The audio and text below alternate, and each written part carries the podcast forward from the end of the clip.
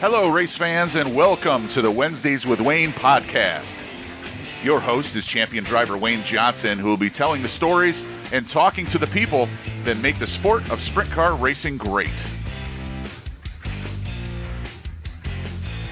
Five, four, three, two, one, go.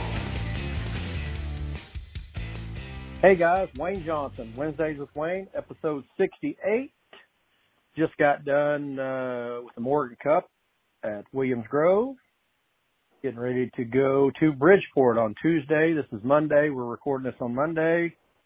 Uh, just kind of hanging out here, getting maintenance done on the car. The boys working on that, and I'm working on the B. Got Sarah back home in the office. So, uh, you there, honey? I'm here. I can't believe that you got up and started painting. That was on my to-do list. So I'm actually relieved, but I can't believe you just didn't take a day off. What's that? Take a day off, like rest. I don't know what You that is. just can't sit still. You're stir crazy.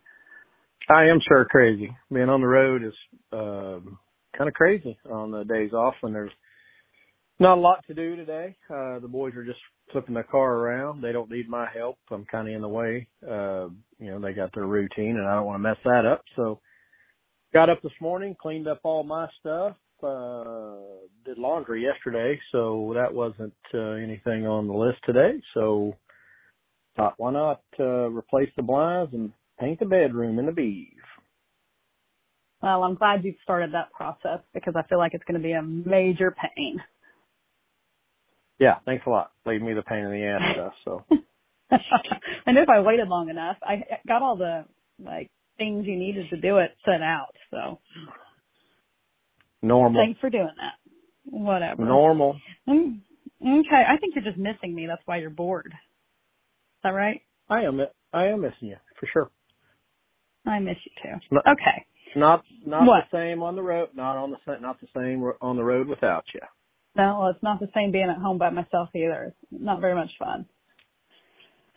So we can go over this week's results, which are probably the saddest results we've had in quite some time. But I guess we must go over them since that's what, that's what we do. Wednesday, you were at Lincoln Speedway. We had 48 cars. You qualified in the second group, 20th out of that group. You started 10th in Heat 4, which is a massive problem in itself. You finished 10th. That had you going to a C feature and you just called it a night. Didn't even start that C feature. Yep, we uh, you know we qualified cra- crappy, and uh, then in the tenth or in the starting tenth in the heat races, damn sure not what you want to do. Uh, was crazy. We were felt pretty good in hot laps, and uh, just felt like I might have been overturning the motor. So we took some gear out of it, and we went completely the wrong way. My decision, made a mistake, uh, just screwed up. Pretty much all you can say, and then started tenth and actually uh needed to pass one more car. I think I was uh needed to finish eighth, I believe. I can't remember how that works, but I need I knew I needed to pass one more car to get in the B main and was trying that trying to do everything I could to get to that spot and uh missed out by one and then that put us in the C main. Well, it just makes no sense to start the C because you got to run from the, through the C, transfer there, start in the back of the B, and you got to go all the way from the back to the top four and uh just didn't take any chances there of tearing the car up. So we just loaded it up for the night and and uh figured we'd live to learn and another day there. Yep, I think uh starting a C feature is just a really good opportunity to tear up a lot of stuff. So I thought that was a good call just to hang it up for the night and start again. Pretty much, you know, it's just uh those deals if you don't unload good, you're just uh behind the eight ball, you know, from the get go. Right. Well, go on to the weekend. And so then, let's see, Friday and Saturday, you were at Williams Grove. Friday, there were 39 cars. Qualified in the first group, qualified 16th overall. That had you starting eighth in heat two. You finished sixth. They were taking five, so that put you to the last chance showdown. Started third, finished seventh. Done for the night again. yeah, you know, Williams Grove, uh, we didn't qualify good. Uh, we were really struggling qualifying there on the first night. Uh, we'll talk about some stuff we found for the second night, but uh, you know, and then I don't remember where I started. You said where I started in the heat race, but I can't remember now. Uh, started eighth in heat two. Yeah, and I don't even remember that heat race. To be honest with you, we just wasn't good. I mean, I think we might have started eighth, finished eighth, or something like that, and just. Uh, and then in the B, uh, you know, we started third and, third. felt pretty good early and was rolling around there. Actually, I actually uh, I started uh, second because Third? somebody jumped. Yeah. Isn't that the one where somebody jumped? Yeah, I think so. I Or was ended that starting front front row Front row outside outside. in the yeah in the B and Right. and got a really good start and got around the outside of uh of Kraig Kinser there coming off two. Well, he slipped really bad and looked like we were going to make contact, so I had to check up. And when I did, that let Schuchart by me and uh back to third we were, and we run around there. We were pretty decent, and uh, thought we were going to transfer, but it would just went green. And then on the restart on the inside line, uh just got trapped there, and then just not very good on the restarts of these races for some reason, and I don't know if it's just me or I'm just getting trapped in the wrong line at the wrong time. But I felt like that that I was trapped there, couldn't get up to speed quick enough, and uh, anyway, just fell back. And then once I got out of the transfer spot, I really started to move around and try some different lines to try to make some ground up. Well, that didn't work out so good, so uh, ended up seventh and uh just parked it for the night. Uh, you know, no sense in taking provisionals in any of these races that uh if your car's not good enough to go forward and I don't feel like our car's good enough to do that. Remind me, or maybe correct me if I'm wrong, but I think last year at Williams Grove you actually took a provisional just to get some laps in and wrecked on the first lap. Yep. Do you remember that's that? exactly that is exactly right. Yep. Well I mean just making Right. laps there has got gotta make you better and yeah, we took a provisional there just to learn and try to get some laps and got wrecked on the first lap. So uh somebody spun out, took us out, couldn't miss the wreck or however you want to say it, but uh that's part of it. That's just not a track that you can, unless you qualify well and have it on from the get go. It's just not worth risking much. You tear up a lot of stuff there. It seemed like. Yeah, for sure. Uh, you know, Schuchart had a wheel come off on the first night in hot laps, left front wheel come That loose or whatever and crash. And it actually destroyed it. wreck. It, even it even junked the engine. So yeah, you're going really fast there. It can really tear up a lot of stuff. Right. Okay. Well, then we'll go on to Saturday. 40 cars qualified in the second group. You qualified 12th. The qualifying was a bit better there. Uh, started sixth in heat four, finished seventh. Pitch in the last chance showdown, started eighth, finished 10th. And then this long, crappy weekend was over. Yeah, you know, uh started sixth or qualifying really was uh you know just says that our race our race car's too tight all the time because when it racetrack gets slick it normally seems that we can get qualified in, you know, when it slicks off and helps us a little bit there. But and then started sixth in the heat race and actually got by Schatz for fifth there and and uh was rolling around there pretty decent. Actually I think I got by Schatz for fourth and uh was rolling around there pretty decent and then uh they had a caution on a restart and I was on the outside and and just got a horrible start and uh let the 39 car by me. And then same way then I was out of a transfer spot so we started moving around trying to make something happen and actually just screw up and lost another spot. Just uh the grove is just so hard to pass once you uh you know it's you just got to get in line pretty much and you can't uh deviate from you know where the racetrack's the best. But and then in the B main, like I said, we uh I think we might have got up to sixth or something there and just messed around and just wasn't any good. I mean, it's just hard to pass and in traffic and our cars just got to be better. Uh I'm not I'm not happy with it and honestly I'm happy to that we're going to be out of here in another week or another a few days here and then get to go to Attica and Fremont, a couple short tracks. Uh hopefully uh maybe we our short pro our short track program will be better than it was out here. Yeah, I hope so. I will say for the weekend, um, the World of Outlaws swept all the features, so that was good because I know they were talking some smack on Twitter about they had won them all last year, and I thought, oh great, hope we can keep it up, and we sure did. So that was good. And you said you had uh, quite a few people come by the trailer, and uh, I saw some pictures of some shenanigans going on. So it looked like those fans showed out like they usually do. Oh yeah, for sure. You know, got to thank the fans. Sold a lot of T-shirts and uh, a lot of craziness, you know, craziness going on since all the racial stuff and this, that, and the other. But uh, you know, just trying to get that all behind us and yeah, get back to the task at hand and try to get our race car better. Outlaw Racing Wings is a proud supporter of the Wednesdays with Wayne podcast. Outlaw Racing Wings build wings for sprint cars, and micro and junior sprints, as well as for all types of wing karting. Champion drivers like Christopher Bell, Wayne Johnson, and Brad Sweet all trust Outlaw Racing Wings for the extra speed needed in today's open wheel racing. Visit OutlawWings.com or the Outlaw Racing Wings page on Facebook and Twitter. Choose the wings the champions choose. Choose Outlaw. Choose Outlaw. Okay, it's question of the week time. Are you ready? Always ready. Okay, our buddy Jeff Booth sent us a question. He was asking about tires. He said, you always talked about the tires being hard to figure out. Now that you've had about a season and a half in the books, what have you learned? I've heard Gravel talk about them saying it seems like they fade away or are not as fast toward the end of the race. I want to know what you think. Uh, well, our balance is good at times. I just feel like we need some consistency. So I'm not blaming it on the tires because I don't know if it's the tires or our car or, or what, but I kind of do feel the same way when the tires get hot that uh, my car fades, but, uh, just got to be better with the car for sure. But, you know, I've said this since day one. These tires are crap compared to the tires that we use to race, but, uh, it's the tires that we have to use. So, uh, I feel like we're learning and getting better with them but uh, you know they're just different than the old school tires that I'm used to years past. So it's just it's been a struggle for me to get comfortable on them.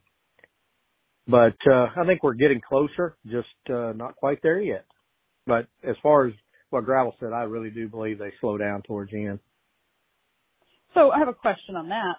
Aren't the tires like by nature, won't they change toward the end of the race or throughout the race because you know they're changing because they're getting and more. Is that just part of it, or did you have tires at one time that remained more consistent or didn't fade as quickly? I mean, what is that that you're referring to?